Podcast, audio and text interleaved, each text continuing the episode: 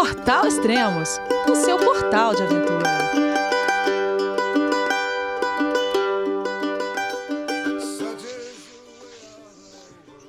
Bom dia, boa tarde, boa noite, bem-vindo a Extremos, seu podcast de aventura. Hoje vamos falar com o cicloviajante e agora escritor Israel Koifman. E o tema central será o seu livro Machalá, do Ártico à Ásia de Bicicleta. Olá Israel, tudo bem? Fala, Elias! Cara, olha, sem brincadeira, fiquei arrepiado aqui, a ponto de me emocionar, de verdade. É... Quantos podcasts a gente não gravou em tantos lugares diferentes, né? É, quantas viagens a gente né, não, não embalou né, através dos podcasts. Eu sei disso porque depois que eu voltei de viagem, foram tantos encontros e carinhos né, que eu recebi de pessoas que ouviram os nossos podcasts enquanto estavam fazendo uma viagem de carro, né, enquanto estavam presos no trânsito, é, pessoas que começaram a ouvir recentemente e saíram para fazer uma viagem de bicicleta. Então, assim, mais do que é, feliz né, de estar conversando com você agora aqui, eu estou de verdade emocionado, né? A gente estava batendo um papo offline, estava super natural, mas tocou a vinhetinha, eu ouvi você falando bom dia, boa tarde, boa noite, cara, passou um filme na cabeça em questão de segundos. E um filme longo, né, Israel? Porque o primeiro podcast que você gravou com Extremos foi o do número cento e cinquenta e seis, e terminou do podcast trezentos e oito, foram vinte e um podcasts, né? Ah, cara, foi uma novela, né, Elias? Eu, aliás, sou muito grato a... Eu, eu acho que eu me considero mais seu amigo do que você, meu amigo, né? Porque todo mundo que grava podcast te usa, de alguma forma, como um divã, né? Como um cara que você vai ouvir ali a, os perrengues da estrada, né? Tudo que aconteceu. E a gente fica falando pelos cotovelos, né? Você vai vender livro, vai conversar aí, né? Nem, nem presta atenção no que a gente tá falando. Não, eu nunca é dormi, eu nunca dormi. Não, mas foi muito, né? Foi muito a minha viagem. Foi longa, durou três anos praticamente, né? Então a gente, a gente gravou, não sei, horas. Eu cheguei a fazer esse cálculo, né? Mas são muitas horas de podcast. E olha que tem gente que já maratonou isso aí. Tem um cara, acho que é o Eric, tem um cara de Santa Catarina, de Floripa, que ele me falou que ouviu quatro vezes, né? A série de podcasts. E, assim, é, cara... me conhece melhor do que eu mesmo, né? É por aí, cara. Eu falei, eu falei pra ele, pô, você podia ter me avisado que você ouviu tanta vez, tantas vezes no podcast que eu dava o meu livro pra você escrever pra mim, cara. Isso me ajudar, pô. Esse, ele iria ser o um consultor aleatório, né, do livro. Ah, o que, que eu fiz tal dia, né? Muito bom, né? Foi uma época realmente muito feliz, né? Não só pela viagem, mas pelos podcasts. Inclusive, é, tem um capítulo do meu livro que eu abro ele falando, né, de um podcast que a gente gravou. É, eu até acho que te passei essa abertura para você ler em algum momento. É, até me tive uma ideia agora, Elias. Vou te dar um capítulo aí, hein? O que, que você acha? Pelo menos um pedação de um capítulo para você, para você postar aí no blog, onde você quiser. Pode usar aí. Quem sabe, como uma chamadinha aí pra galera que estiver interessada no livro. Me cobre depois. Ah, tá bom. Vamos colocar assim. Depois a gente coloca o link lá no, na descrição, né? O pessoal pode baixar e ler. E já ir curtindo é, antes que chegue o livro. Ó, oh, mas, Israel, mas isso daqui vai ser pra sempre, né? Daqui dez anos, alguém vai mandar mensagem pra você e falar, putz, acabei de maratonar os seus podcasts. Ou vai falar, pô... Agora eu li sua história, né? Li seu livro, né? Então, isso sim, nunca vai parar. Sim. É, é legal que eterniza. Espero que você cuide bem dos seus servidores aí, que tenha backup de é tudo, verdade. Porque quando eu ficar velho, eu vou querer ouvir esse podcast de novo aí, cara. Exatamente. Ô, SoundCloud, patrocina eu aí, SoundCloud, pelo amor de Deus. Nunca te pedi Dá um nada, vitalício né? aí, é, dá um vitalício aí pra mim. É, é. Ah, mas aconteceu e, cara, tanta coisa nesses últimos tempos que você virou até guia de trekking, né, cara? Agora tá levando cara... grupos de leitores pro, ou de futuros leitores pro, pro Mont Blanc. Olha que coisa louca. E eu escrevendo cara, livro, que doideira. Cara, o mundo dá voltas, né? E, e quando eu acabei de lançar meu livro, mal chegou o livro na praça, o pessoal já tava mandando e-mail, Elias, vamos com a gente, guia a gente. Eu falei, não, eu sou escritor, pô. Vai lá você, né? Já tem o guia no, no final do livro, né? Vai lá fazer. E todo ano era assim, o pessoal comprava livro e pedia, né? Falei, cara, aí chegou uma hora que eu falei, ah, pô, acho que eu vou levar, né? E aí só que foi em dois mil e vinte, aí veio a pandemia, não consegui, dois mil e vinte e um também não consegui. Aí esse ano foi em cima da hora também, porque a gente não tinha certeza se assim, liberar, né? É, tudo, é, ia voltar ao normal. E aí abril, é, final de março, abril, agitou tudo isso, e aí foi meu tempo também, né? Eu tô é, escrevendo o livro da Patagônia, e aí veio isso tudo junto. Cara, é difícil é, parar e focar numa coisa só. E tem um outro livro, tô, tô escrevendo um segundo livro também, que esse aí não tem muita data pra, pra lançar, mas então entendi. Junta tudo e acaba ocupando seu tempo, sua cabeça, entende? Olha, eu vou te falar, você conseguiu o que você queria, né? Porque você encheu tanto a minha paciência para eu escrever um livro, é, falava, que né? eu fui lá e escrevi, né? Olha só, tem um livro escrito, né? Publicado, para quem está ouvindo isso daqui há alguns meses. Agora a gente está em dia dois de setembro de dois mil e vinte e dois, está prestes a ir para a gráfica o livro, é, e essa também... Tá gravando esse podcast aqui, para mim é também um fechamento de um ciclo, porque eu lembro muito bem, Elias, eu terminei a Pamir Highway, a gente gravou dois podcasts, né, em duas partes, mas desses podcasts de duas horas e tal, e, e naquele dia você falou, não, você vai escrever um livro, você vai escrever um livro, me conta comigo e tal, e, e, e eu comprei essa ideia. Na verdade, eu já tinha comprado, porque quando eu parei de viajar, lá na Pamir mesmo, né, quando eu decidi que eu ia interromper a viagem, foi já pensando em escrever o livro. E o livro, ele entrou para mim, né, muito mais como, como uma ferramenta de, de gestão, né, de processar aquela experiência de quase três anos na estrada, do que com a pretensão de eu virar um escritor e de ter um produto. Óbvio que uma coisa acaba levando a outra, né? Mas eu lembro bem desse dia. Estava lá em Osh, no Quirguistão, e eu falei, tá, Elias, vou escrever esse livro, cara. E... isso foi mais ou menos essa época do ano, né? Não, foi acho que julho de dois mil e dezenove. E aí, caramba, três anos depois, né? O livro tá saindo. Caramba. E, mas eu gostei de um detalhe que você falou. O podcast é fechamento de um ciclo, né? É, não poderia ser mais ingênuo em falar isso. Foi o que eu pensei também. Quando eu escrevi o livro, não, agora eu tô fechando o ciclo, eu viajei, fui lá, escrevi. Cara...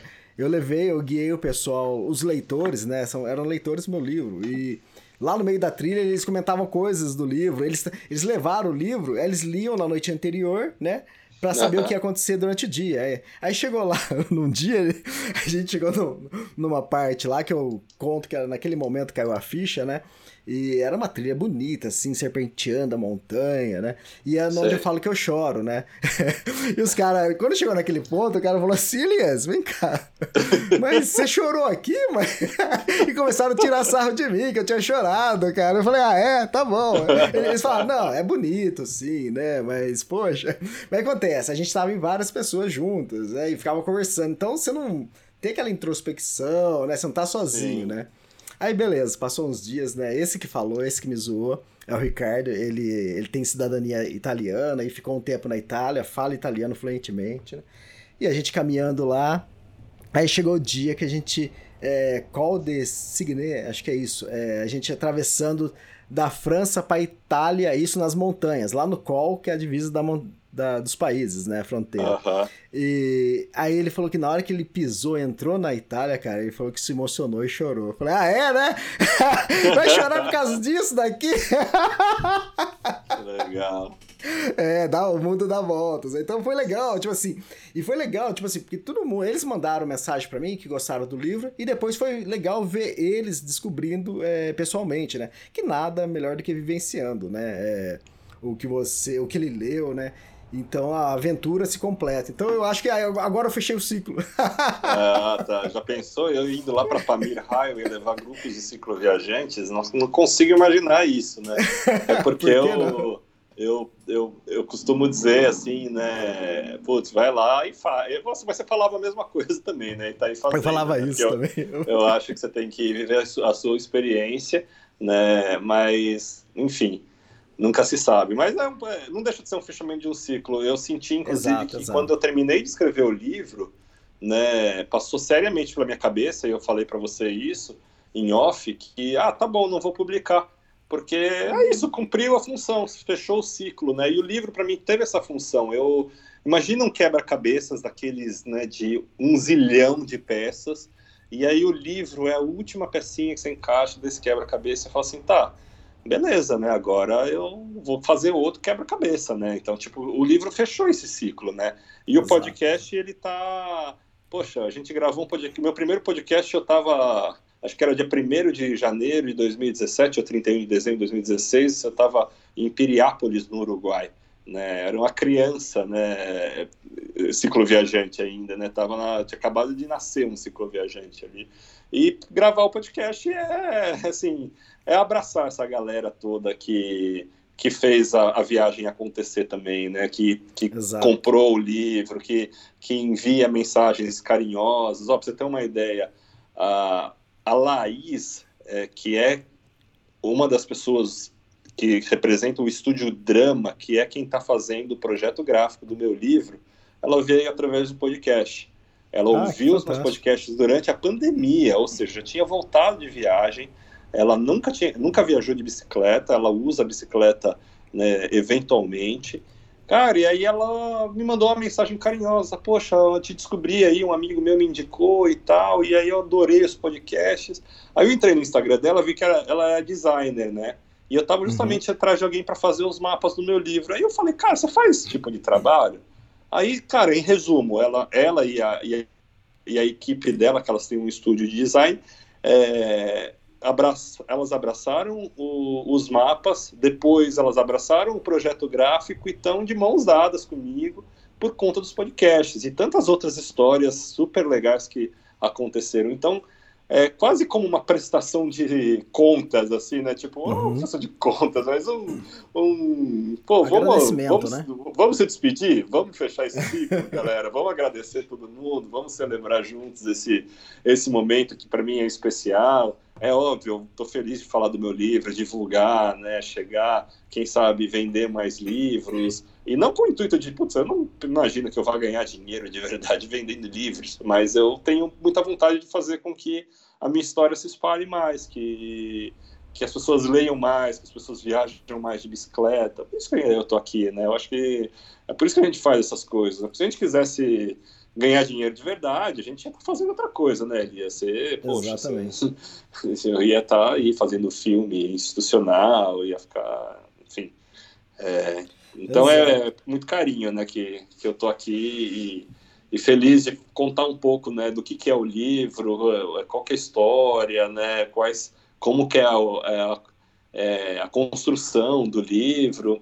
Uhum. E deixar a galera então... curiosa aí pra, pra ler, né?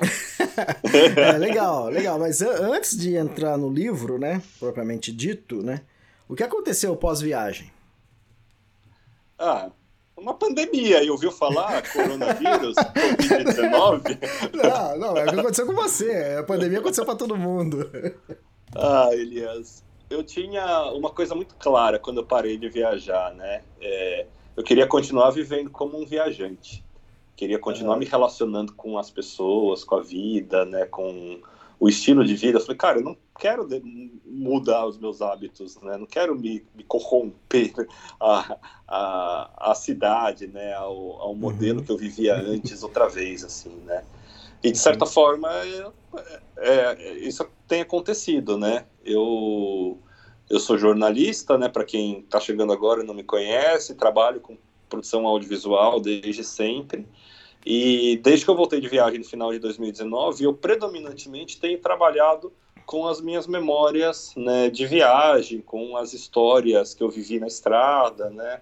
Enquanto eu escrevi o livro, eu produzi conteúdo principalmente para a Spot, que é uma grande parceira, né, também do Portal Extremos, mas me apoiou durante a viagem inteira, é patrocinadora é, do meu livro, então eu produzi para eles... É, o Conexão Outdoor durante a pandemia, que era um programa de entrevistas, o Elias inclusive foi minha cobaia e primeiro entrevistado.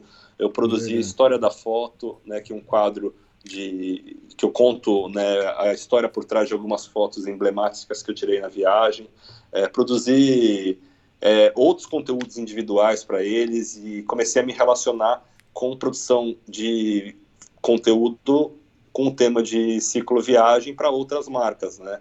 Hoje também trabalho, tenho um apoio da The North Face, consegui recentemente patrocínio para o livro com a Gear Tips, do Pedro Lacaz Amaral, com a Cito Summit é, e com a Deuter. É, então, assim, o que antes eu fazia, que era traba- eu trabalhava com, com marketing esportivo focado em futebol antes da minha viagem de bicicleta. Então, hoje eu consegui, consegui, estou conseguindo sobreviver dos conteúdos, né, que eu produzi, que eu, das histórias que eu vivi na viagem. E uhum. continuei vivendo mais ou menos como um nômade, né? Eu voltei, aí a pandemia chegou, eu fiquei uns meses em São Paulo, e aí eu fiquei pulando de galho em galho. Morei, morei um, uns meses em Minas Gerais, né? Fiquei um tempinho na casa do Thiago e da Flávia, do two four Trips, em Taubaté, depois eu fui pro... Ele... Só uma pergunta, você morou com o Thiago e a Flávia? Não, eu morei na casa deles, mas ah, a gente tá. se viu bastante nesse período. É, eu ia mas eles não estavam não... naquela casa enquanto eu estava lá. Eu ia perguntar se ele não pintou a bicicleta dele enquanto você estava morando lá. Ah, esse tem um capítulo especialíssimo no meu livro, né? Sabe como chama, sabe como chama esse capítulo, Elias? Como? Como? Funilaria e pintura. Imagina muito se eu não vou bom, falar né, desse, desse grande episódio. É, muito bom. Mas o Thiago tá aí pintando, pintando. Ele, ele tem uma Kombi agora, né? Tem a Isso. filha. Não pintou a filha ainda, né? Mas a Kombi ele já pintou. A filha, a hora que tiver uma festinha na, na, na escola, se tiver que pintar, fazer desenho, né? Nossa, ele vai pintar a menina. Nunca vi cara louco pra pintar as coisas. É, mas pulei de galho em galho, fiquei um tempo em Minas, né? Conheci inclusive um casal queridíssimo, que é a Iesca e o Thiago, que também vieram é, através dos podcasts. Eles planejavam uma longa viagem, me, ouviam os podcasts, me procuraram, a gente ficou super amigo. Acabou, acabei trabalhando para eles, né, é, duas vezes também, porque a Iesca tem um, um business de bordado, então produzi dois cursos super complexos para ela, viraram grandes amigos também por causa dos podcasts. Fui para o uhum. Sul porque eu precisava encontrar inspiração para escrever no momento que eu não estava inspirado, então decidi voltar para o lugar onde eu comecei a viajar, deu certo. É... E aí fiquei pulando de galho em galho, né, e de repente eu caí aqui em Paraty. Né, e Paraty uhum. me acolheu, me acolheu de uma maneira que eu fiquei, né, já estou um ano e, e uns dois meses aqui em Paraty, é, foi aqui que eu, que eu terminei a minha primeira cicloviagem da minha vida, que, eu, que, que aconteceu em dois mil e doze, é, coincidentemente foi aqui onde eu terminei o meu livro da minha grande cicloviagem que eu fiz até, até agora, né. E, e aqui eu estou chamando de casa, né, há mais de um ano, uhum. mas sigo sigo vivendo, eu acho que bem fiel a, a algumas coisas que eu aprendi na estrada, né, é, focando na próxima curva, né, sem, sem ficar tão preocupado com, com, com o futuro. Eu acho que isso incomoda algumas pessoas, né, é difícil para algumas pessoas, porque as pessoas precisam se planejar, as pessoas precisam, né, é, mas eu tenho me mantido fiel, né, eu tenho me mantido fiel a, a um jeito de viver que eu acredito. Mas com muita saudade da estrada também, né? Eu tenho vontade de fazer outras viagens longas, não tão longas, três anos, né? Mas, tipo, alguns meses, um ano, quiçá, no máximo, na estrada, né? Não agora, mas tenho muita vontade de, de voltar a ver isso. Foi um, um sonho muito bem vivido. Fantástico. E, mas quanto tempo depois que você voltou, você começou a escrever?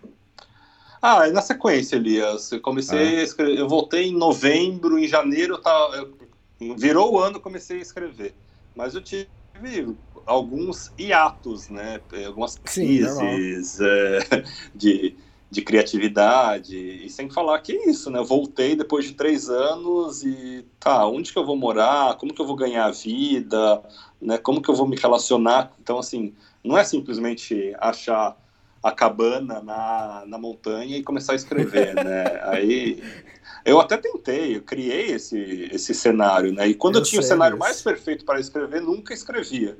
É, eu acho que os, o, o, alguns dos períodos que eu mais escrevi foi com o computador no colo, numa cama, assim, sabe, num lugar completamente desagradável, assim, para escrever, ou não inspirador, né?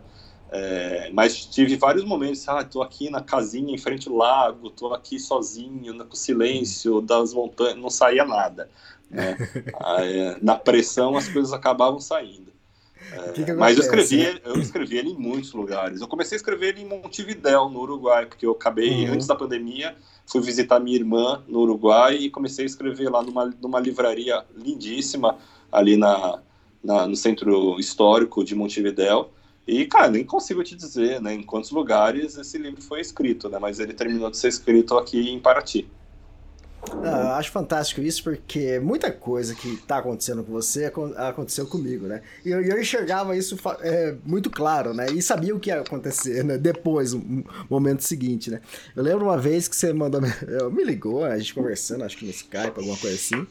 E, e você falando, né? É, falou assim, pô, Elias, eu tô aqui no meu apartamento aqui em São Paulo e não tô conseguindo escrever, cara. Eu tô precisando... Não, eu quero mudar pro interior, cara. Eu preciso... Porque eu preciso do sossego. Porque eu vou conseguir escrever. Eu falei, cara, ele tá sozinho no apartamento, sem ninguém. Sem ninguém pra abrir uma porta, falar. Sem ninguém pra perguntar alguma coisa. Mas eles... Cê... Você tava no ambiente perfeito, entende? Pra escrever. Ah. E você tava achando que não, né? Eu falei assim, caramba. E eu falei pra você, não, você tá, você tá bem, cara. Não tem ninguém pra te perturbar aí. Não, mas tem barulho, tem a cidade, não sei o que tem. Mas a cidade tá lá fora, né? E eu sempre enxergava isso, né? Que é, nada mais é que a cabeça, né? Você não tava pronto é, pra escrever. Essa tava, é a verdade. Tá. Né?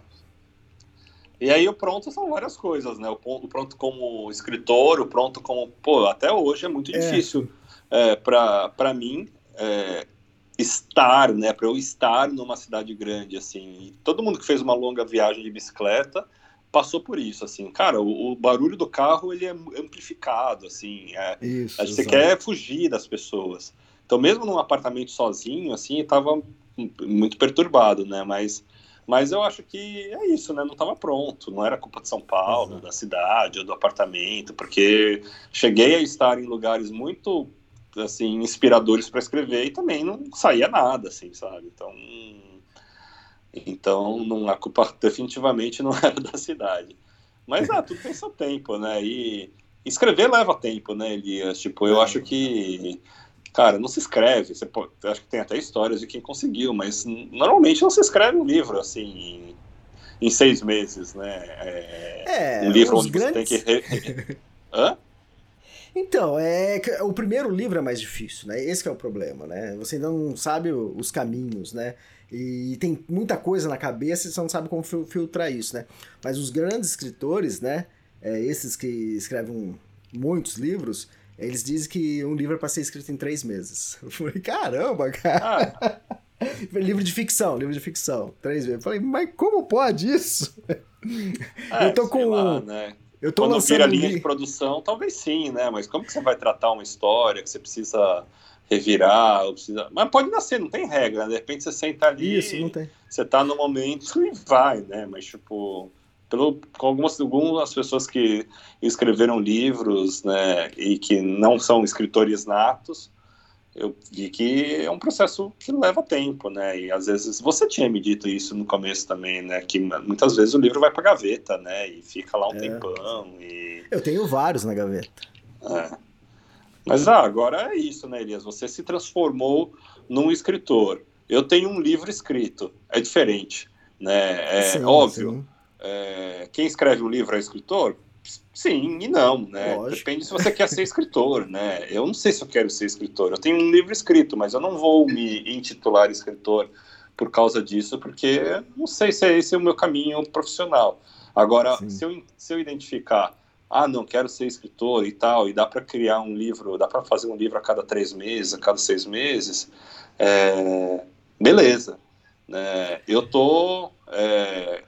Talvez não escreva mais livros, talvez escreva, mas estou com vontade de sim trabalhar com literatura, com livros. Uhum. Tô, né, provavelmente quem está ouvindo esse podcast em, daqui a alguns meses, daqui a um ano, talvez já exista uma editora, né, da qual eu seja sócio, para focar uhum. em títulos de viagem de aventura, em cicloviagem, é, não necessariamente livros de histórias vividas por mim, né? Porque apesar de sofrer e xingar e, e odiar muito alguns momentos do processo do meu livro, eu também fui muito feliz e eu acabei montando uma equipe muito feliz, né? Parte dela, inclusive, por indicação sua, né? Como o caso da da Flávia, né, que fez a, a revisão ortográfica do meu livro. Então, eu gostei muito desse processo, né, e pode ser que existam livros, né, com o meu nome, mas não necessariamente que foram escritos por mim. É, vamos ver. Agora é um, é um novo caminho, né? Mas é, foi, foi, foi sofrido, Elias. Não foi fácil, não. E demorou. O meu foram? livro, Machalá, do Arte com a Asa de Bicicleta, ele tem um tempo de viagem de apenas nove meses. É, eu viajei uhum. três anos, mas a história que conto no livro durou nove meses, e eu demorei praticamente três anos, né, do dia que eu comecei a escrever pro dia que eu... não, pro dia que eu... três anos não, dois anos, dois anos e um dois pouquinho. Anos? Ah, tá. É, então assim, aí, imagina. Já foi muito melhor do que eu, meu primeiro livro demorou quatro anos para sair, né, e aqueles negócios, idas e vindas, aí no último ano mesmo que eu peguei firme, que aí saiu, né. E, mas com certeza, se daqui um ano, dois anos você resolver falar, não, eu quero escrever outro livro, com certeza vai ser muito mais rápido, né? Que agora você ah, sabe sim. todos os, os, os caminhos, né? Então, por isso que eu tava falando. O lance que eu falei de três meses é pra esse pessoal aí que, que escreve assim, mas eu, ultimamente, pra eu lançar um livro, demora nove meses pra estar tá pronto, impresso, né? Então, o que eu acho já muito, entende? Uhum. Eu acho muito rápido, e... mas é o que a gente estava falando, o livro leva muito tempo, né? Então, às vezes, você leva um, dois, três meses para fazer a primeira versão, depois você vai refinar, então é... Mas é gostoso o processo, não é? É, não sei se gostoso é a palavra, mas, mas eu acho que é recompensador, eu acho que é recompensador. Eu ainda não peguei o meu livro na mão, né? É, sim, mas eu estou muito feliz com o corpo que ele ganhou, o texto que ele... ele como, como ele foi favorecido, né? Quando o trabalho é, começou a deixar de ser eu, individual, e começou a virar equipe, né? É, uhum. E isso é uma das reflexões, das muitas que eu trago no livro, é de como a gente se conecta com a gente mesmo através do outro, né? Através do... Do, daquela pessoa que aparece no acostamento te dando um sorriso, te dando uma cena, te convidando para tomar um chá. Então, assim, eu sou muito individualista, né, no trabalho, que aprendi a trabalhar bastante sozinho, né, como freelancer, como autônomo e tudo, e gosto, sei fazer de tudo um pouco, mas eu vi como a minha história, o meu livro, como o, o, o produto foi incorporando quando outras mãos foram chegando, né, caso do André de Oliveira, né, que é o meu grande amigo aqui de Paraty e, e editor de texto do meu livro. Ele não mudou a, a minha história, ele não, ele não reescreveu, ele não escreveu por mim, né, mas ele quebrou algumas é, cronologias, ele, ele rebuscou, ele, ele, ele fez a história crescer, né, e eu tive, eu acho que a humildade de, e a confiança, né, nele, de deixá-lo trabalhar, né? Porque é difícil você se desapegar de alguns ah. momentos, assim, né? Você fala assim, pô, não, peraí, essa história, essa parte aqui é importante aqui, não vou mexer, né? Mas quando você confia e depois você vê o todo, né? Depois entrou a Flávia, né, com a revisão ortográfica, que, cara, também fala assim, opa, peraí, deu uma melhorada aqui, né? Não, não tá tão uhum. feio o que eu escrevi, acho que tá virando livro, né? Agora, por último, entrou o Pedrinho, né, que é mais um novo amigo aqui em Paraty, que está fazendo uma leitura final, assim, está encontrando um ou outro errinho e está sugerindo uma outra coisa para dar uma melhorada. Então, assim, aí veio o projeto gráfico, né, as fotos. Então, putz, no final, sinto que valeu a pena, né? Mas, cara, foi... foi uma tortura, essa foi a uhum. verdade, foi difícil, cara, foi difícil, foi desafiador pra caramba, foi emocionalmente desgastante, porque é. precisei revisitar muitas coisas, muitas histórias, eu acabei descobrindo coisas nesse meio do caminho, né? Anotações no, no, no, diário de bo- no diário de bordo, ou reflexões que Na, na, na ocasião eu só tinha visto uma parte, aí depois se encaixa a peça, às vezes você pega uma foto e fala, opa, não tinha visto esse fulano aqui, assim, sabe? Então, é. foi emocionalmente desgastante, assim, sabe?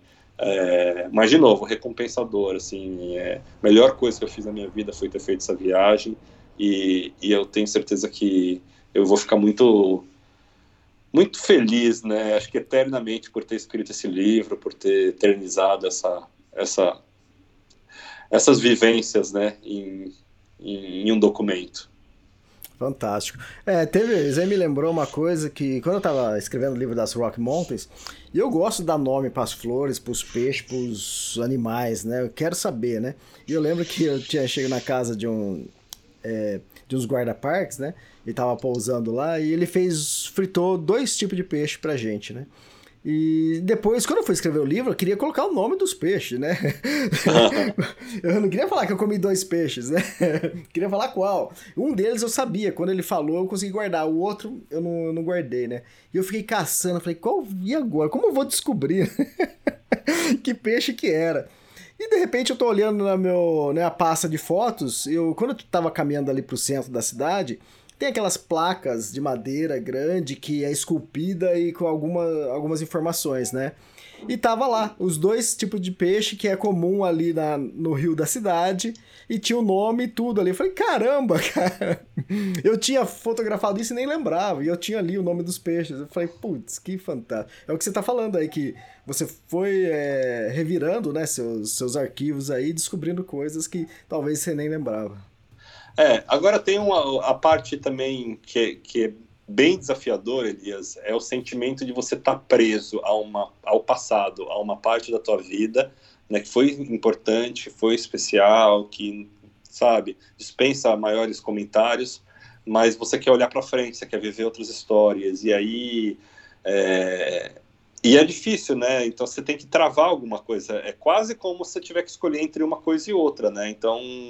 É, o te, a tua experiência no agora, né, no presente, ela é muito influenciada, porque, pô, peraí, eu tô escrevendo sobre o passado, eu preciso me conectar com essa história, e não é simplesmente sentar a bunda numa cadeira, num, numa mesinha de frente para um, para um lago e escrever, né, você precisa, cara, se conectar, você precisa, eu ouvi a música, né, eu não ouvi os podcasts para escrever o livro, eu, eu usei os podcasts para escrever o livro quando eu precisava de uma informação ou outra.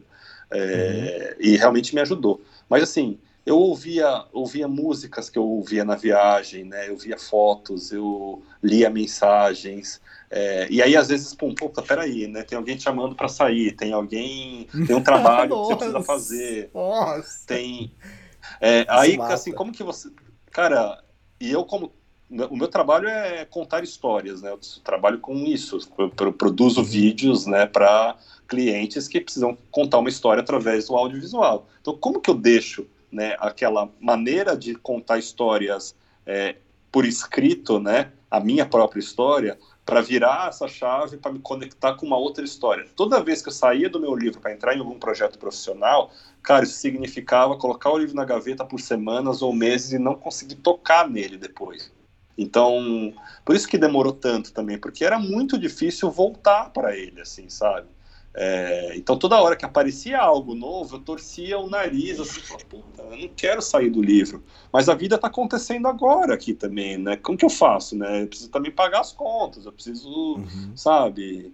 Preciso socializar também, né? Preciso viver, não, preciso, não dá para ficar também preso só. Então foi muito difícil, Elias. Por isso que muitas vezes eu falei, não vou escrever outro livro, para mim deu, assim, não quero mais, porque, nossa, eu chorei, eu sofri, foi realmente, foi uma outra viagem. E é assim, quando eu terminei a viagem e decidi escrever o livro, eu tinha a capitulação, a estrutura do livro na minha cabeça, né? Vai sair uhum. daqui, vai terminar ali. Mas eu não fazia a mínima ideia das histórias que eu ia contar no livro. Então eu ia Sim. pedalando, né, com, a, com, com o teclado, né, digitando, e eu ia encontrando histórias que iam se conectando com outras e ele deixando outras para trás. Então, assim, descobrindo, né, algumas coisas novas pelo caminho. Então foi uma nova viagem, né? Mas aí chega uma hora que você fala assim, tá, deu, né? Deixa eu viver novas histórias, né? E aí eu acho que é aí que Paraty também entrou como... como um lugar para fazer essa função, né? Porque de repente eu me senti em casa aqui, de repente eu me conectei com, com um lugar e fiquei com vontade de ficar, né? Comecei a criar novos vínculos, novos laços e, e, e isso fa- me, me ajudou muito a, a, a concluir esse processo de escrita. Mas, olha, Foi uma grande aventura. É, então, eu, eu sinto isso, é, essa pressão, é, esse lance de não quebrar o ritmo, né? Eu sinto mais isso na primeira versão do livro, né? É, quando você termina de escrever o livro. Pelo menos pra mim, né? Eu termino de escrever o livro e ainda tenho muita coisa pra revisitar, outros capítulos pra melhorar. Eu sei que eu deixei coisas, então eu vou voltar, tipo assim... Teve o livro do Everest que eu levei trinta dias pra escrever o livro inteiro, né? É, tudo bem, eu tinha... Eu gastei, fiquei quarenta e cinco dias na chácara do meu amigo, né? Aquele lugar perfeito, que nem você falou. Eu escrevi três capítulos, né? Mas isso porque eu tava com a família dele lá, então é, não dava pra ter o meu tempo, assim, por muito tempo, né? E aí quando eu voltei pra minha casa, tava sozinho aqui, pum, em trinta dias eu terminei o, o restante, né? Só que foi a primeira versão, depois eu, voltei, eu trabalhei depois mais seis meses em cima do livro, né? Mas o que pra mim eu preciso estar focado desse jeito é na primeira versão. Porque aí depois são mais é, trabalhos pontuais, né? Capítulo a capítulo, é mais fácil eu me desligar e fazer outra coisa, né? Já teve vezes de eu parar o meu livro e viajar, fazer outra viagem pro próximo livro. Isso é coisa louca, né? E... Mas é o que você falou, é difícil depois você chegar, sentar... Você não senta na frente do computador e volta a escrever livro. Não, não. existe isso, né? Ah, você quer fazer outra coisa, quero ver um filme, quero isso. dar uma corrida, quero não fazer nada, aí você quer... Né? Então, você, eu não sei se eu tenho aptidão, cabeça, aptidão né? para ser escritor, assim, pelo menos das minhas próprias histórias, né? Mas então, por, por tanto, tanto tempo, igual você faz. Então, o lance também de, de ouvir música é uma coisa que eu faço. E quando eu pego uma música, ela fica em looping e toca vinte vezes, entende? É o momento que eu tô ali pra esvaziar a cabeça, entende? E aí depois eu começo a me conectar novamente com o livro, aí vai, aí deslancha, né? Então, é... eu, eu uso é. isso também, a música. A música me, me, sempre me ajudou, desde o primeiro livro, né? Então... Ó, você tem é... duas... músicas que eu posso falar que representam esse processo todo aqui. Uma são é, As Quatro Estações, do Vivaldi. Uhum. Eu gosto bastante de música clássica, e a música clássica uhum. é, me marcou muito no, no, na travessia da, da Europa, né, no, no início do inverno. Então, assim, para mim era uma maneira de eu e um cara esquecer do frio e focar na estrada. E aquela música combinava muito com aquelas paisagens bucólicas, né, uhum. dramáticas, aqueles clima cinza, é, é, neve, né, frio pra caramba. E de repente, cara, aquela... As Quatro Estações do Vivaldi é um hino, né, cara? Sim, então, sim. marcou muito. E tem uma outra, uma outra música que eu sempre lembro com muito carinho. Que eu, essa eu não ouvia tanto, mas eu lembro com muito carinho da viagem, é, que é a Ain't No Mountain High Enough, do Marvin Gaye, né? É, hum. Que quando eu tava no pé de uma, um dos últimos passos da Pamir Highway, lá no Tajiquistão, cara, aí tocou essa música, assim, coloquei, tava num daqueles dias que nada funcionava, eu falei, cara, eu preciso ouvir música pra eu conseguir funcionar. E aí eu tava no pé de uma puta montanha alta, assim, aí de repente toca essa música, que significa, né, a tradução ao pé da letra, né, que não existe montanha alta o suficiente, né, e, e aí toda vez que tocava essa música eu me arrepiava, eu falei, cara, essa música me embalou num daqueles passos de montanha, ali quase cinco mil metros de altitude, e, e aí a, às vezes dava um gatilho pra começar a escrever. Fantástico. É, você consegue pontuar, você consegue ver é, em que momento você deslanchou em escrever? O que ajudou? Hum. Putz, eu acho que aí são questões muito pessoais, porque era quase que como o, o meu livro fosse o... Para quem... a referência para quem assistiu Stranger Things, né, o meu, o meu, o meu livro era tipo o Upside Down ali, tipo, ou talvez a minha vida aqui no, no, no atual, né, era o que tava, era o mundo invertido, e, e o livro era a realidade, assim, não, então tinha muitas coisas que estavam acontecendo na minha vida aqui, né, no dia a dia, que se conectavam com a Com, com a minha história de viagem. Então, tinha hora que era isso. Eu estava lá em Minas Gerais, no, na, na roça, num lugar perfeito, com pássaros, com tudo, clima fresco, e nada funcionava, né? Eu precisava de um movimento. E aí eu conectava com aquela com aquele senhorzinho do Tajiquistão que me deu um abraço, e assim, tipo, é meio que difícil de explicar, assim, sabe? Então tive vários momentos onde o, as minhas vivências, né, é, do agora é, se conectaram com o que eu vivia na estrada e me dava o caminho para eu escrever, né? Então não tinha, assim, não tem uma receita do bolo, assim, ah, não, quando eu ouvi tal música, ou quando eu fui para, assim, óbvio, alguns movimentos me ajudaram, assim, os movimentos sempre me ajudaram, né? Quando eu ficava parado muito num lugar, não andava, mas eu acho que o que eu fui vivendo no, no meu retorno foi complementando o que eu vivi na estrada e me abrindo caminhos para eu poder escrever. Tá, é, acho que do início, né, que a maior dificuldade talvez tenha sido, mas você resolveu isso logo durante a viagem, é que você estava fazendo uma viagem longa, né? E do que, que você escrever, né? Porque você podia escrever da, da viagem inteira, né? Eu até falava com você, falei, pô, cara, como você vai fazer isso, escrever, sei lá, três, quatro anos em um livro, né? E foi o que você fez, você acabou dando um corte na viagem, né? É, eu não falo, eu, eu, eu passei um ano na América do Sul, né, fui de Santa Catarina até a Colômbia, depois eu passei uns meses, é, essa foi, assim, o meu nascimento, né, meu nascimento, meu nascimento como, como viajante, né, é, depois eu passei uns meses no Oriente Médio, entre Israel e Jordânia, estava indo para o Egito, que eu estava com planos de atravessar a África e, cara, eu mudei radicalmente e peguei um voo para Noruega e fui atrás de auroras boreais, né? E, e, assim, são várias viagens dentro de uma viagem, né? Tipo, até mesmo dentro da América do Sul são várias viagens. E eu senti que a minha vontade de escrever não foi pela, pela autobiografia, né? Foi por transmitir uma mensagem para mim mesmo, né? Antes de mais nada. Mas que, tenha, que tivesse começo, meio e fim.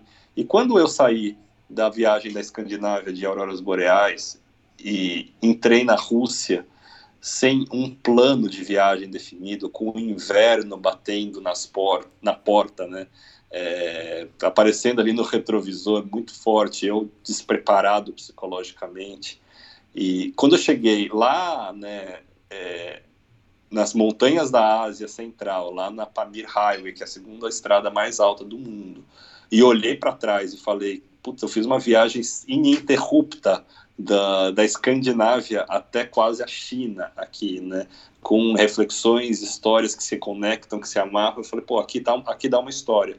E mais do que dá uma história, aqui eu preciso encaixar peças desse meu quebra-cabeça, assim, sabe? E então eu olhei para essa parte da história e falei, cara, eu acho que aqui eu consigo contar uma história com começo, meio e fim, que não fique muito, muito longa, né? Que não fique muito egotrip também, né? Tipo, ah, eu saí, né? E fui, conquistei a América do Sul, conquistei sozinho, né? Eu, cara, eu, eu, eu tento... É da minha natureza, assim, né? Eu, eu, eu, eu me aproximar é, da, das pessoas, assim, sabe? E eu acho que esse... Esse livro fala muito disso, fala do encontro, né? Do encontro, do outro, como a gente precisa do outro, como a gente não faz nada sozinho, né? Você pode estar com a bicicleta carregada com os melhores equipamentos, você pode ter a melhor estrutura, você pode... Então, assim, eu não queria que o livro fosse uma egotrip, assim, sabe? Porque eu acho que quando você viaja muito de bicicleta, você tende a... a... A, a, des, a desmontar esses alter egos, assim, esse... Você sai de qualquer pedestal, né, cara? Você se, se conecta com as pessoas a partir da necessidade, né? Você fala assim, pô, não importa se eu viajei mil quilômetros ou cinquenta mil quilômetros. E aí eu, eu desapeguei, assim. Falei, cara, a América do Sul foi outra história, a, o Oriente Médio foi outra história, a Escandinávia foi outra história. Agora, essa história que eu saí da Finlândia, né, é, deixando é, os meus equipamentos fotográficos para trás, é, me relacionando diferente com a imagem, com a produção de, de imagem, é, com os registros, né, com a documentação, e tracei um plano para chegar a quase cinco mil metros de altitude na, na Ásia Central, assim, naquele lugar tão misterioso que era para mim naquela época, né, e que é para a maioria dos ocidentais, né? Quem que é o Tajiquistão na fila do pão, Elias? O que, que você sabe sobre o Tajiquistão? Exatamente, acho que eu é... sei do que eu escutei no podcast. É, pois é, quando você estava prestando atenção, né? Porque eu sei que você ficava vendendo livro lá, passando pix, né? Não, manda pix aqui. Aí eu falava alguma coisa, aí você falava, ah, é verdade, né? Verdade o quê? É, não mesmo. Era para falar a verdade, concordo. Era para você me responder alguma coisa. é, então, assim, eu, eu conectei várias peças que eu senti que davam uma, uma história, mas mais do que tudo, eu, eu me eu amadureci como viajante. Nessa, nessa, nessa, nesse trecho da viagem, eu me encontrei nesse trecho da viagem, assim, sabe? É, cara, a América do Sul foi espetacular, né? O Oriente Médio, para mim, foi, foi curto, mas foi super intenso, né? É, a Escandinávia, dispenso, né? Eu, as, as minhas melhores e mais, mais queridas fotos são de auroras boreais, né? Fui duas vezes, né? Fiz duas viagens para a Escandinávia dentro dessa viagem, né? Mas eu olhei para esse percurso e falei, cara, é, foi aqui que tudo se encaixou, foi aqui que tudo fez sentido, assim, né? E, e aí escolhi, né? O livro se chama Mashallah, do Ártico à Ásia de Bicicleta.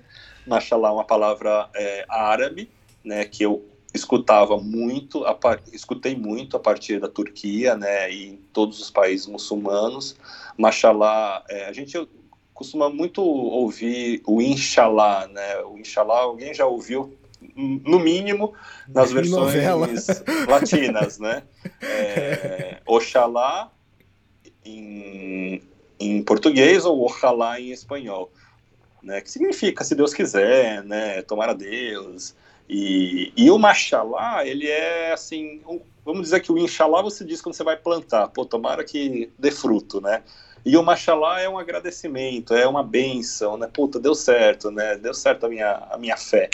E o viajante, assim, o peregrino, né? O nômade na cultura muçulmana, ele tem um, tem um caráter é, divino, né? Ele se, assim, o, o, o, o viajante pro muçulmano, ele tem esse, esse, esse simbolismo de ser um enviado de Deus, de ser uma bênção, de ser, assim, então...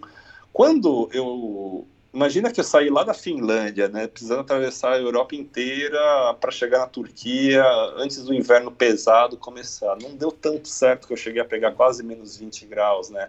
Na Ucrânia e na própria Turquia. Mas aí quando eu entrei na Turquia, de repente esses devotos, né? Vinham com um machalá, com a mão para cima, né? Com um sorriso no rosto. Vem aqui, toma um chá. Vem, entra na minha casa. Então, assim... Para mim, aquilo foi me enchendo de esperança, né? Toda vez que eu ouvia um Machalá, era um abraço, era como se fosse um sinal de, tipo, você tá no caminho certo, né? Então, me marcou demais, né?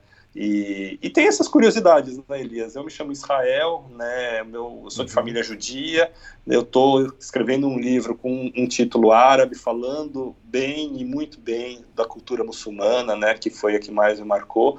Então... Nesse enredo todo, eu falei, cara, não dá para eu colocar a América do Sul, né? Não dá para eu colocar, não, assim, preciso amarrar de uma forma que fique legal, assim, sabe? E aí nasceu isso, então...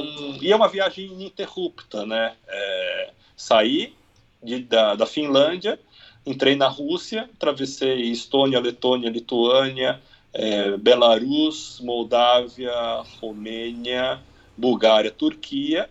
Né, atravessei o Estreito de Bósforo, entrei oficialmente, geograficamente, né, na Ásia, e aí veio, vieram é, Geórgia, Armênia, Azerbaijão, Cazaquistão, Uzbequistão e, finalmente, Tajiquistão, que aí começa essa cinematográfica, épica, estrada, antiga Rota da Seda, né, que aí vai margeando o Afeganistão, né, por essas montanhas que... Que, que tem montanha lá, no, acho que no Quirguistão, que está quase na, na altura do Everest, está sete mil e tantos metros, assim, sabe, de uhum. altitude. Então, assim, é um lugar que tem uma vida selvagem super forte, né? E aí fui juntando, né, histórias que eu via na estrada, reflexões, né, sobre, da minha ótica, a história dos locais, né? Eu falo um pouco, né, da União Soviética, de cada país que eu entrei, eu conto um pouquinho, né, dos... Do, quem eles são, quem eles foram, né? O que, que eles eram antes, como é o povo. Então, é um livro que não é para quem quer viajar de bicicleta apenas, né? Quem se interessa por viagens, por cultura, por história de lugares, né, é, diferentes. Então, eu foi, foi um pouco por aí, assim. Eu, eu tentei pensar num produto também, né, que fosse fazer sentido e que principalmente fizesse sentido para mim. Porque, putz, cara, quando eu saí, quando eu vi as auroras boreais, eu tive uma série de tapas na cara, assim, que eu falo, porra, tem, tem alguma coisa além dessas luzes verdes aqui que a vida tá querendo me mostrar, né? E, e aí é aí que eu começo a, mais ou menos o meu livro. Fantástico. Ah, então, no momento que você, que você definiu, vou, falar, vou escrever sobre esse trecho da minha viagem. Foi fácil, na hora de sentar e começar a escrever, você montar a estrutura do livro, é, capitular o livro? Foi. Eu vou te contar. A, a capa do livro, que provavelmente vai ser a capa do podcast, né? É, foi, o, foi o dia que eu decidi que eu ia interromper a viagem e eu ia escrever o livro. E no dia que eu tirei essa foto, no caminho, eu escrevi o título do livro e eu escrevi a capitulação. Ah, não, vai começar ali, vai ser assim. Eu escrevi mais ou menos os países que iam estar, né, é, dentro do livro. E isso foi um fio condutor importante para eu começar a escrever o livro, porque não foi assim, tipo, voltei para o Brasil, né, e agora assim, ah, vou escrever um livro, como, qual que é o nome que eu vou dar? Não, eu já tinha esse norte. Eu só não sabia quais histórias que eu ia contar, né, como eu falei, eu fui... fui escrevendo como se eu estivesse fazendo uma nova viagem e fui encontrando pelo caminho, né, as, extra, as, as histórias que eu ia encaixar nessa, né, nessa narrativa. Mas eu estava ali acampando, Elias, num lugar espetacular, num platô, né, com grama aparada, assim, parecia assim, sabe, camping mesmo, mas era um... assim, grama parada pela fauna, né, assim, aí estamos falando de iaque, né, É, poxa, aquelas ovelhas Marco Polo que tem, que tem lá na, naquela região. E assim, era um platô que dava de frente para o rio Panji, que é o rio que divide o Tajiquistão do Afeganistão, e aquelas montanhas nevadas, né, é, com aqueles picos é, pontiagudos assim, e a base da montanha avermelhada, aquelas aves de rapina voando, águias, né, assim, um, um ambiente, assim, incrível. Eu estava sozinho nesse dia, e aí eu estava procurando um lugar para acampar, e nesse, nesse dia eu peguei uma, um, uma saidinha, né, olhei no mapa um lugar, esse lugar ali, e quando eu cheguei lá nesse platô, tava um, o Jürgen e a Kathi, que era um casal de alemães que eu tinha conhecido no meio do caminho, na Pamir, junto com um casal de holandeses que viajavam num, num motorhome. O Jürgen e a Kathi, eles viajavam de bicicleta. Os holandeses passaram por mim no meio do caminho, pararam, conversaram comigo, me ofereceram água e, de repente, a gente estava ali, num encontro como se fosse, assim... Bom, os, os holandeses, né, com vinho, cerveja, cadeirinha para sentar, mesa, né, toda uma infraestrutura de clube, né, e me rece... eles me receberam ali, eles ficaram espantados, que eu já conhecia o Jürgen e a Kathi. Foi uma confraternização, e eles... eram bem mais velhos do que eu, os holandeses, os alemães uns quinze, vinte anos a mais do que eu. Cara, e aí, assim, aquele papo, assim, né, de viagem, de... e vendo a maneira que eles estavam levando a vida, né, então pessoas mais velhas, gerações diferentes do que a minha, é, continuando viajando, assim, né, tipo, pô, os holandeses com sessenta e poucos anos, o, os alemães com quarenta e poucos, né, eu ali com, com cinquenta e poucos, eu, eu ali com trinta e poucos. Falei, pô, cara, quero ser igual esses caras aí, assim, né, em resumo, né, tipo, pô, eu quero levar a vida desse jeito, eu não quero que a minha viagem termine quando meu dinheiro acabar, e aí eu volto pro Brasil, arrumo um emprego e volto pra minha vida de antes, né, quero encontrar uma maneira de eu continuar viajando, né, pra sempre. é... E aí, nesse dia, assim, né, tô resumindo, né, de uma forma muito... No livro eu conto um pouquinho mais desse encontro. Mas nesse, nesse dia eu tive um clique, eu falei, cara, eu ainda tinha grana para viajar, né, ainda tinha desejo de viajar para outros lugares, mas eu senti uma necessidade muito grande, Elias, de pegar encontros como, como aquele, né, e tantos outros, e, e olhar com mais carinho para eles. E eu entendi que escrevendo um livro seria a melhor forma de fazer isso, porque aí eu faria isso por mim, para mim, e também para outras pessoas, né? É assim. eu, me, eu, eu caí nesse mundo lendo, né? Lendo livros de outros viajantes, depois ouvindo podcasts, tudo, né? Não vou falar que eu quero, não é a minha intenção ficar inspirando pessoas, não, porque meu, minha, meu propósito é inspirar pessoas. Não, não tem propósito nenhum, entendeu? Não quero, não tenho essa ambição, não, nem essa pretensão, né? Mas se o meu livro cair na mão de alguém, alguém quiser falar comigo, quiser cair na estrada, né, e levar o meu livro, eu vou ficar muito feliz, assim, sabe?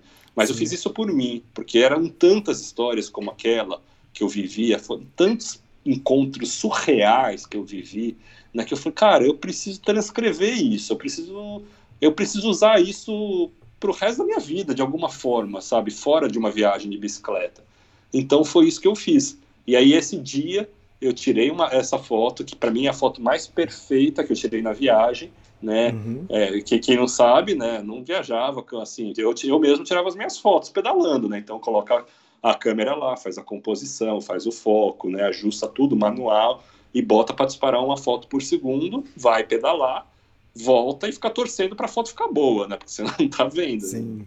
Essa foto para mim ficou perfeita, focada, eu tô cem por cento focado, as montanhas, a composição tá, cara, na, assim, com toda a humildade que eu acho que eu tenho, eu acho que essa foto, tipo, ela tá tecnicamente perfeita, assim, sabe, as cores estão muito bonitas, a luz estava muito favorável, então, então eu tirei essa foto e eu me inspirei tanto naquela conversa com esses dois casais, que eu falei, cara, já sei o que eu vou fazer, eu vou chegar em Bishkek, na capital da, do Quirguistão, depois que eu terminar a Pamir, vou voltar para Copenhague, né, vou pegar o meu computador, as minhas coisas, onde eu tinha deixado tudo lá no meio do caminho, né, lentes, todo o meu equipamento fotográfico, com exceção da câmera que estava comigo ali tirando foto, e, e vou escrever esse livro. Aí no meio do caminho, né, quer dizer, cumpri isso, cheguei na Europa, mas eu falei, ah, já que eu tô aqui mesmo, né, meu, pô, sei lá quando eu vou voltar, né, deixa eu fazer mais uma viagem de... para caçar auroras boreais, né? E aí emendei mais uma última viagem que foi de Malmo, no sul da Suécia, até o extremo norte da Suécia, cortei ali meio de lado a Kungsleden, ali onde você passou, e fui até o Cabo Norte, na Noruega, né, Nordcap, que é o ponto mais setentrional da Europa, do continente europeu, né? Há controvérsias, mas enfim. Mas eu fiz essa última viagem e aí acabei voltando para o Brasil e pum, veio a pandemia. Ou seja, eu saí lá do Quirguistão, que estava ali a poucos quilômetros, cheguei a estar a, sei lá, coisa de dez quilômetros da fronteira com a China, né, no epicentro da pandemia mundial, né, da onde saiu, e acabei não entrando na China, porque eu tive o visto negado, e mudei os planos e vim para o Brasil, e veio a pandemia. E aí acabei escrevendo o livro nesses últimos anos. Fantástico. E isso porque eu só perguntei como você capitulou o livro, né? Mas tudo bem. É, você queria o quê? Que eu falasse o quê? Pô, capitulei quando eu cheguei imagina, em casa. Imagina você perguntar assim, como você escreveu seu livro? O que que você escreveu? Você não vai perguntar mesmo? Vai cinco horas de podcast aqui. Eu tô é. brincando. Eu não ia Mas deixar, é bom, né, eu tô contando vários bastidores do livro aí, cara. Acho que eu acho que vai ficar. A galera vai curtir. Eu sei, eu tô zoando, não ia perder a oportunidade. A gente perde o amigo, mas não perde a oportunidade. É, te a conheço piada. Bem. Viu? É, se... Seguinte, uh, pra mim também, né? Eu sempre que eu começo a. a... termino a viagem, vou começar a escrever o livro, a primeira coisa é capitular o livro, né? E isso ajuda é, a organizar as ideias, né? E, e ajudou você também a terminar o livro, a entregar o livro, a parar de escrever? O, o fato de eu ter... Você te, essa... É, você teve, algum, você teve esse problema de falar, pô, nunca tá pronto. Não, eu vou arrumar mais isso. Não, vou arrumar mais isso. Ou você tá fazendo isso ainda? Não, não, já parei, cara, desapeguei completamente já, cara, quero é. ver esse livro já na mão, assim, é, eu, não, eu tinha um, eu tinha um receio de como que eu ia terminar ele, assim, sabe, porque é isso, né, o final, você começa a, a, a, ler, a ver como outros livros são, né, você pega a tua... seu histórico de leitura também, e aí você começa a ler técnicas de escrita e fala assim, pô, como que eu vou terminar o livro, né, cara? Porque também o livro tem que terminar bem, né? Não pode terminar, pô, lá embaixo, assim, né? Tipo, tem que uhum. ter uma reflexão, tem que ter alguma coisa. E eu só que eu não sabia, cara, como que eu, que eu vou fazer, né? Porque, assim, a, a ideia era terminar a Pamir, da Pamir Highway, né? É, uhum.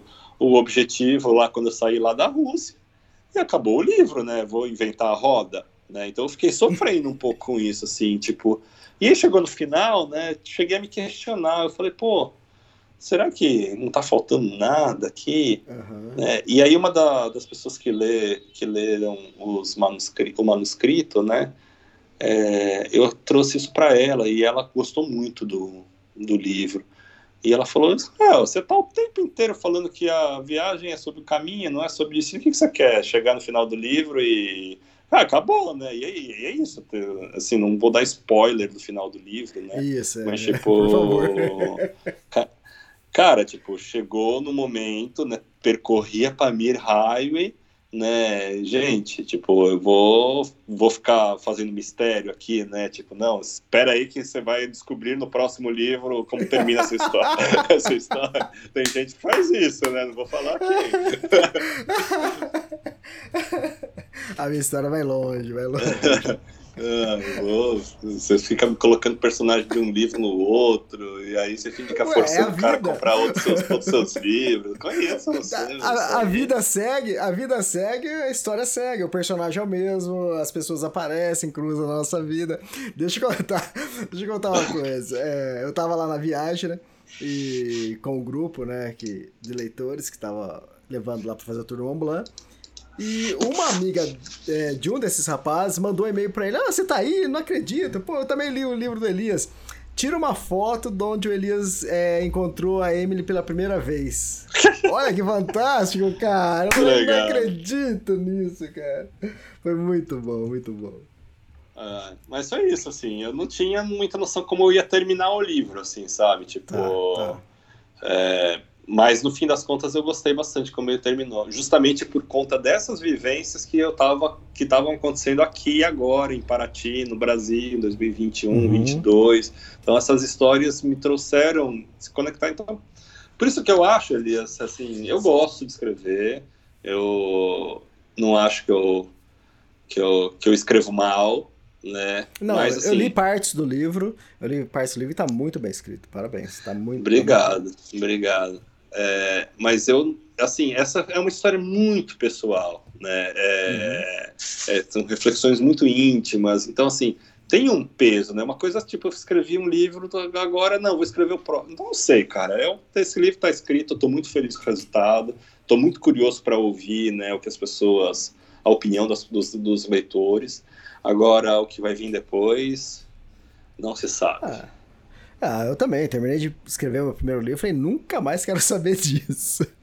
E outra, depois que passar a venda desse, desse lote de livro, eu vou, eu vou colocar no ar meu P D F, eu vou doar, né? Vou deixar o pessoal fazer download, né? De gratuito, né? Uhum. Mas, o, o mundo gira.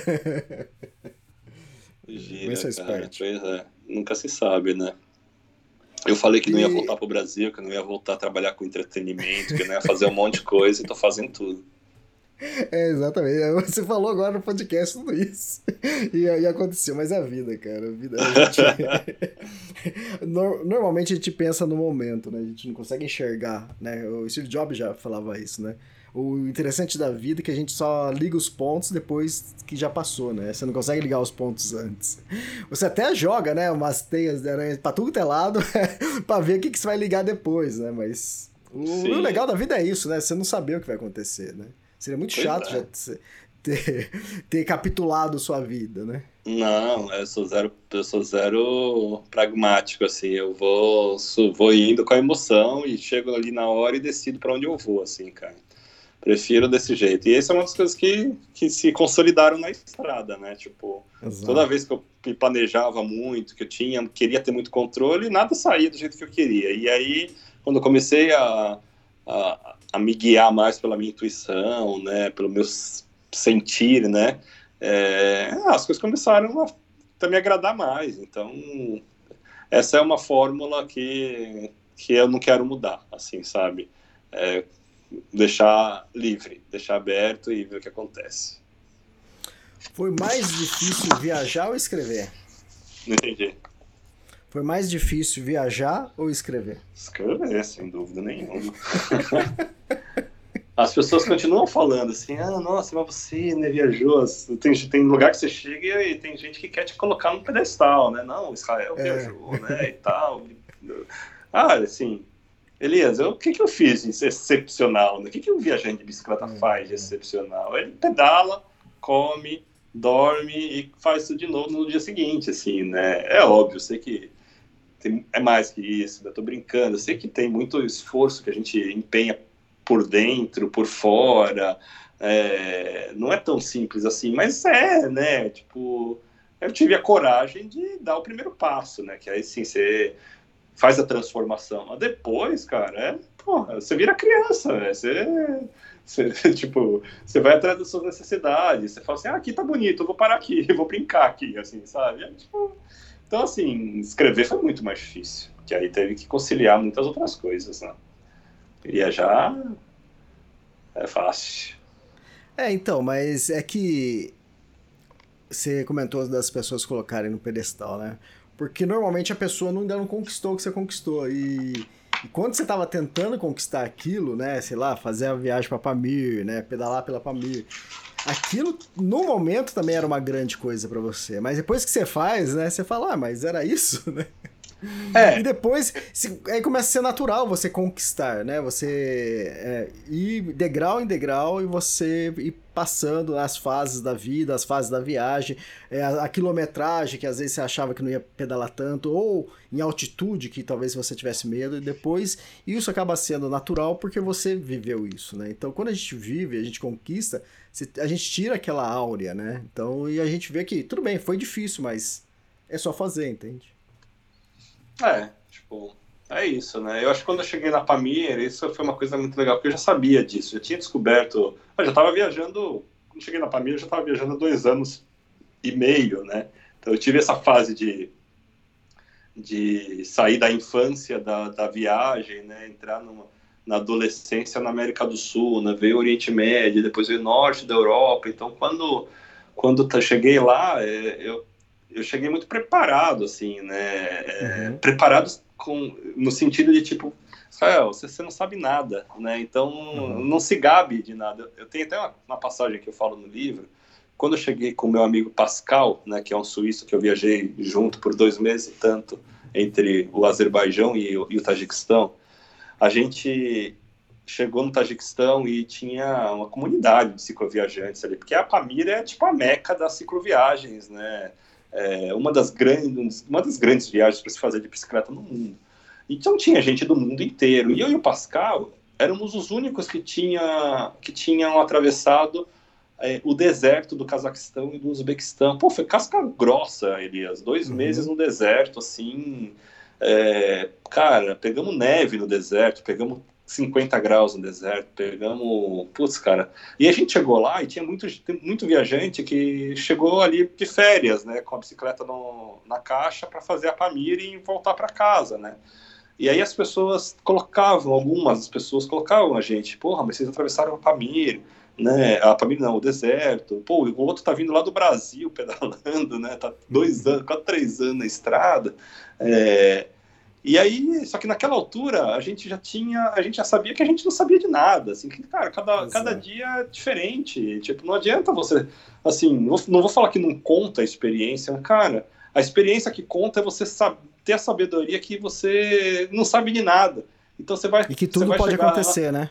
Tudo pode acontecer, então não adianta você ter, puta, não, tenho na, tenho na bagagem, né, o deserto do não sei o que, ou fiz sozinho, né, autossuficiente, sou foda, e não, mano, tipo, mano, você cruzou a fronteira, você, meu, virou o tempo, meu, furou o pneu, você zerou, você virou um, um, um trouxa de novo, um, um idiota de novo, um, tipo, um, um, um inexperiente, um cara, tipo, então... A gente chegou lá, né, e o Pascal com bastante sabedoria também, apesar da, da pouca idade, cara, sabendo disso, então é um dia de cada vez, sabe, tipo, isso é pra, a viagem é pra a gente ser feliz, assim, né, apesar da, das, dos perrengues e das dificuldades, não é pra bater meta, não é para provar nada para ninguém, sabe? Então, quando chegamos lá, cara, e, pô, sentiu, meu, não tá andando, não tá fluindo, para, espera, sente. Então, a, Pam, a Pamir foi um, um... foi uma catarse, assim, para mim também por causa disso, porque é como se eu tivesse condensado todos os aprendizados, ah, de Cordilheira dos Andes, de, sabe, Salar, de Bolívia, de Peru, de, pô, toda essa experiência que eu tive, esse aprendizado se consolidou em um tamanho nada, um tamanho não sei de nada, assim, sabe? E, com, e aí eu fiz essa viagem com muita humildade, tipo, com muita paciência, assim. E aí eu acabei aproveitando o que eu não aproveitei tanto em outros lugares, né? Que eu viajava com um pouco mais de medo, com muito mais inexperiência. Mas é uma, uma, o maior presente dessa experiência é a sabedoria que você não sabe de nada. É, exatamente. Eu escrevi quatro livros e a preparação da viagem, as quatro viagens, totalmente diferente. E aconteceu coisas totalmente diferentes, né? Então, você já estava calejado de uma coisa, mas chegava na outra viagem, era totalmente diferente. Então, não adianta, né? O que, é, o que você aprendeu ali é... serve até como uma base. Você falando isso, eu me vejo também pensando, que eu já pensei dessa forma, né? Que você, na hora que você entrou na Pamir, você estava zerado. Mas não, né? É que a gente sente isso, né? O sentimento nosso é que cada aventura que a gente enfrenta é uma novidade. É zero, zerou de novo, mas... É, talvez quando você viajar, ou não sei se você já viajou, com pessoas muito menos experientes, aí você vai falar assim, mas, mas por que a pessoa não faz assim, né? Mas por que ela tá fazendo isso? E aí você vê, aí você começa a entender que a vida passou pra você, e aqueles tomos que você tomou é, serviram pra alguma coisa, né? É que a gente não consegue parar e, ah, eu fiz isso pra ir, então isso serve pra isso, né? Então, mas vira automático. E você consegue só enxergar a experiência que você ganhou quando você está com uma pessoa que, que não tem experiência, né? Vamos supor, alguém sai daqui, nunca viajou, vai entrar lá na Pamir. Você vai falar assim, pô, mas você ah. não fez isso, cara? Mas a, isso é a idade ajuda também, né, Elias? A gente vai ficando mais velho e vai é. aprendendo um monte de coisa também, né, cara? A, vai... Aconteceu uma... Aconteceu uma coisa interessante nessa, nessa viagem que eu fiz do Tour Mont Blanc, que estava guiando, né? E chegou um momento que teve uma avalanche de pedras e bloqueou a estrada e bloqueou a nossa passagem. A gente ia ter que pular dois dias, né? Uhum. E tinha duas pessoas que estavam ali fazendo, eles estavam com sangue nos olhos, né? Eles queriam fazer, caminhar por todos os quilômetros, é, todos os centímetros da trilha, né? E a gente não tinha como, a gente ia ter que pular aquela parte, né? E, e outra, a gente não tinha reserva também no, no meio do caminho, que seria necessário, né, para dormir naquele lugar. E aí eles já estavam todos desanimados, falaram, pô, beleza, vai ter que trocar, vamos pular e não vamos fazer a Tour Mont Blanc completo, né? Eu tava com outras duas pessoas que andavam mais lento, que não daria pra, pra, pra fazer o que eu fiz, né? Eu cheguei no quarto deles lá, eles desanimados, eu falei assim, e aí, o que vocês vão fazer? Eu falei, ah, nada, pô, não tem como, né? É a natureza, né? E o legal é que a vida me ensinou e ensinou você também, é que as coisas que você planeja nem sempre acontecem, né? Você tem que estar tá, né, preparado para isso e aceitar isso, né? E eu cheguei no quarto lá e falei para eles, ah, por que vocês não vão? Né? Mas como, Elias? Aí eu tava com a mochila assim, tirei da mochila, eu tinha levado uma barraca, um isolante térmico e saco de dormir. Eu falei, é, bom, vocês podem ir, vocês vão direto, passa pelo lugar que era para dormir, lá não pode acampar, mas vocês continuam, quando vocês descerem pro vale, que vai ter um espaço para acampar, vocês acampam lá e no outro dia vocês, vocês continuam, né? Eu falo, mas você acha, Elias? E ele falou desse jeito, ele é mineiro. Mas você acha? Eu falei, não acho, eu tenho certeza.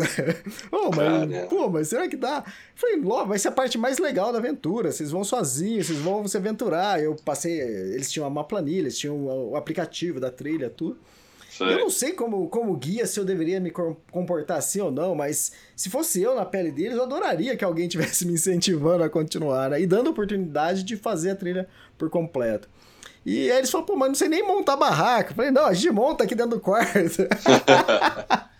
E montamos dentro do quarto. Ah, não, mas tá faltando isolante térmico. Ah, minha mochila é pequena. Daqui a pouco os dois sumiram, cara. Quando eles voltaram, já tinham comprado isolante térmico e compraram uhum. uma outra mochila. Falou, agora a gente vai. Eu falei, é isso daí, cara.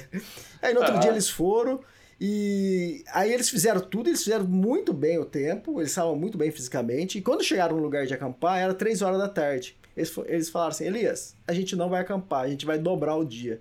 A gente já vai pro próximo ponto. E era puta uma travessia de um passo, né? Um dos passos mais altos daí, mais difíceis da trilha.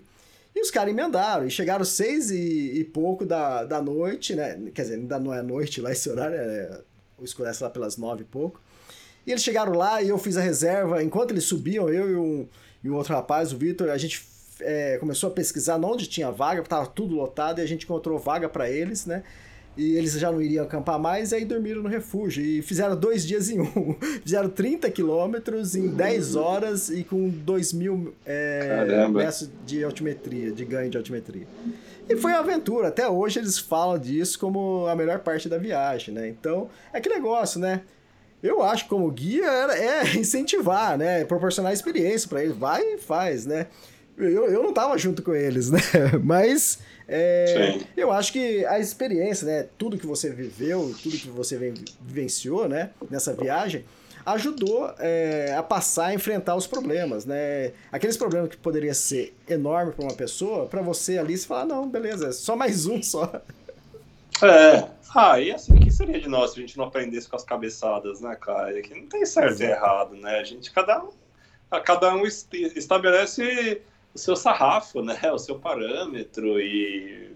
Enfim, né? Eu também, quantas cabeçadas e, e, e coisas que eu fiz no início da viagem, né? Ou em outras épocas da vida, né? Achando que era daquele jeito, né? E a gente vai aprendendo, que isso eu falo, né? Nada como experiência, né? Tipo... E aí, pra você ter experiência, você precisa fazer merda. Exato. Você precisa viver, né? Vivenciar, é, né? Viver. Então, a vida não se trata de você criar uma cartilha de tipo... E, e, e os livros, e, e assim, eu acho que as pessoas que acabam mo- mobilizando muitas outras pessoas, né? Atra- através de um sonho, através de, um, de uma inspiração, tem que ter muita responsabilidade, assim, sabe? Eu acho que isso é um... problema sério que a gente tem hoje nesse mundo de coaches e influenciadores é, e, e dizer como que faz a coisa, assim. Via, eu vou falar de viajar de bicicleta. Não existe jeito de viajar de bicicleta. Você tem uma bicicleta, você quer viajar, você senta, pedala e você vai do teu jeito, entendeu? Ah, bikepacking, alforge, é, é, sei lá, câmbio tal, marca... Meu, não tem isso, assim, sabe? Tipo, então, assim...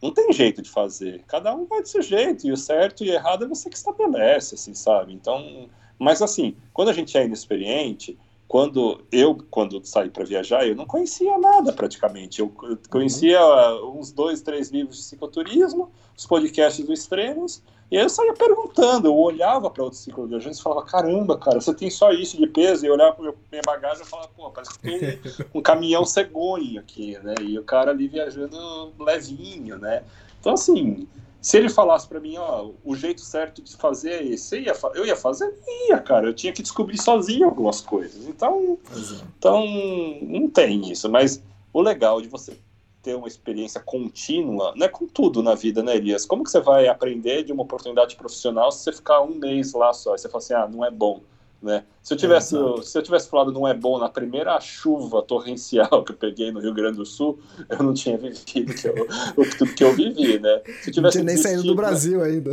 É, se eu tivesse desistido quando meu pneu furou cinco vezes na Colômbia, eu não tinha saído da América do Sul, assim, sabe? Então, assim... O que, que seríamos de nós se a gente não per- persistíssemos, né? Se a gente não insistisse nas experiências? Então, o bom de você ter um, um, um relacionamento amoroso com alguém por mais tempo, né? Por mais os que tenha percalços, quando você chegar lá na frente, você vai ter evoluído de um lugar que você não evoluiria se tivesse ficado dois meses com aquela pessoa só. Viagem é a mesma coisa, trabalho é a mesma coisa. Se a gente... olhar e ir embora no primeiro desconforto, né, a gente, cara, não aprende, né, e, e aí quando eu cheguei lá na Pamir, eu cheguei mais sênior, no sentido de tipo, cara, vivi muita coisa e sei que não, não, isso tudo não vale mais nada a partir de agora, você sabe? Assim mesmo. É legal isso, mas é a vida. E o seguinte, você falou que, então... O que foi mais difícil foi escrever. E eu imagino que no início era tudo tudo um branco, né? Era um monstro que você tinha que enfrentar. Gostou do resultado? Ah, gostei. Gostei. Demorei pra gostar. Você sabe o que me fez gostar foram as pessoas, né? De novo. Isso, as pessoas... É. a gente não é nada sozinho, Elias. Você pode ter tudo, você pode achar que você escreve bem, você pode achar que você faz... Meu, a Flávia, né, a sua revisora ortográfica que você me indicou, ela fez uma revisão, fantástica, assim, eu agradeci ela, paguei ela, falei, ah, Flávia, valeu, mas acho que eu nem vou publicar mais, né? E a Flávia foi assim, eu te contei essa história em off, né? A Flávia é extremamente profissional, pragmática, isso, e ela não, não tece opiniões, assim, né? Zero. É, eu comentei isso, isso sobre me, você, mas isso, continua. Isso, isso me deixava louco, cara, porque eu falei, porra, ela é a única pessoa que leu meu livro inteiro e ela não fala assim, o negócio tá bom, se não tá, se é a história. É, exato. E aí, às vezes, ela falava assim, não, dá pra um amigo seu ler, né, pra você pegar uma opinião. E aquilo me deixava mais inseguro ainda, que eu falei, puta, tá ruim e ela não quer falar, né? Nem isso ela nunca falou pra mim, cara. É. E aí, e aí quando eu falei pra ela que eu não ia publicar, né, e ela falou, não, cara, aí ela começou a falar um monte de partes do livro que ela tinha gostado, assim, falou, não, aquela parte, inclusive, mexeu comigo e tal. Cara, tipo, sério, ela me tirou, te, me, me ressuscitou, assim, e... Depois que o André leu, que ele leu como amigo, né? E aí, depois ele virou um editor. E aí o André uhum. é muito talentoso, Elias. Ele tem uma sensibilidade, assim, que eu não conheço outra pessoa que tem, assim, sabe? Uhum. É, ele escreve muito bem. Ele tem um livro lindíssimo, que se chama Lusco Fusco, é, que ele publicou recentemente pela editora Urutau. É um livro de contos. Cara, e assim... Ele, para mim, é, ele, ele, eu tenho um respeito muito grande pelo profissional que ele é, além de, de amigo, né? Cara, quando ele leu o meu livro e ele sorriu, né? E ele gostou, e eu falei, opa, acho que tem um livro aqui, acho que, acho que eu vou publicar. Aí outras pessoas leram, assim, né? O Elias era para ter lido, né? Porque ele, parte, ele, ele... ele me devia isso, né? Porque eu li dois livros dele e ele não leu o meu, né? Mas tudo bem. Ele abandonou o barco no meio, assim, mas tudo bem. É, mas as pessoas que leram, assim, é óbvio, Elias, não tô... Não, não, não almejo ganhar nenhum, nenhum prêmio, não, sabe, não, não inventei a roda, sou um, um jovem escritor, né, talvez de um, de um livro só. É, mas eu gostei, gostei. É, acho que é um livro hum. que tá interessante. Fantástico, é, eu lembro que você comentou da Flávia, eu falei, cara, você é muito chorão, cara, você foi falar com ela. a, a Flávia já revisou três livros meus, né, ela li, é, revisou o livro do, das Rock Mountains, o primeiro, e depois do Everest, e eu pedi para ela fazer uma revisão do Tour du Mont Blanc, que vai ser, o ano que vem vai ter mais uma edição, e então já vai sair com a revisão dela, que eu adoro a revisão dela, né? E ela nunca falou um ai, Um ai, nada. Exatamente não ciúmes, isso. Hein? Não, não é ciúmes, não. Exatamente isso que você falou pra mim, né? Você falou, pô, mas ela não fala nada, mas ué, é a função dela não falar nada. Ela é revisora, não é editora, né? Mas realmente é, é totalmente profissional, cara. E uma ótima profissional. E legal sim. Isso. Os, os três livros ela revisou, mas nenhum, não tem um ai. Ah, ficou legalzinho. Ficou legal ou ficou nada. Mas eu gosto disso nela. E não é isso que eu espero dela, né? Eu quero que ela faça o trabalho dela bem feito e ela faz, entende? Então, e por isso que eu indiquei ela pra você, mas ela, ela é muito gente boa. Ah, e legal. Pô, e assim, eu falei de todo mundo que fez parte do livro, mas tem uma pessoa que acabou entrando de última hora no meu livro, que é uma velha conhecida dos ouvintes do Extremos, que é a Júlia Irata, que eu convidei para escrever o prefácio do meu livro. Ah, então, fantástico. Então, teremos aí, né, umas páginas aí iniciais, né, ela, ela é uma particularidade, né, porque a Júlia escreveu o prefácio sem ter lido o meu livro, né, uhum. é, mas a gente, assim, também mais, um, mais uma herança do Extremos, né, a Júlia virou uma grande amiga, se não a minha melhor amiga, mulher, né, é, e a gente, de repente... Alguém me perguntou, ah, seu livro vai ter prefácio? Não, não vai ter prefácio, não precisa ter prefácio, né? Uhum. Não, não queria colocar prefácio. Mas, em dado momento, eu olhei para a Júlia assim, e falei, Júlia, quer escrever o prefácio do meu livro? E aí, e aí ela, aguentou, ela, né? topou, ela topou, legal, e eu acho legal. que o, o livro recebeu muito bem o prefácio dela, e, e, e, e eu acho que a pessoa vai gostar de ler. Legal, mais uma informação interessante, que essa eu não sabia, hein? Essa foi novidade pra mim. E... Mas fantástico. Agora, o Israel, o pessoal quer comprar o livro, como faz? Meu Instagram, né? É, o link está na bio, né? Neste momento, dois de setembro, né? Se o Elias não parar de falar, a gente vai entrar no dia três de setembro, né? Mas... No dia dois de setembro de dois mil e vinte e dois, a pré-venda está rolando, né? Isso. Por mais uma semana. É...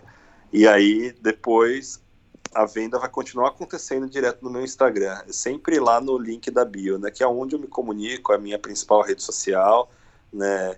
Em, em breve aí vou montar uma página de vendas, mas os caminhos vão estar por ali. Mas quem está ouvindo esse podcast agora, nessa primeira semana de setembro, é, corre lá, porque a pré-venda vai acabar e, e eu vou parar de vender por um período para eu conseguir fazer as entregas, né, cuidar de toda a logística, escrever dedicatórias. Eu fiz um financiamento coletivo, então tem umas recompensas.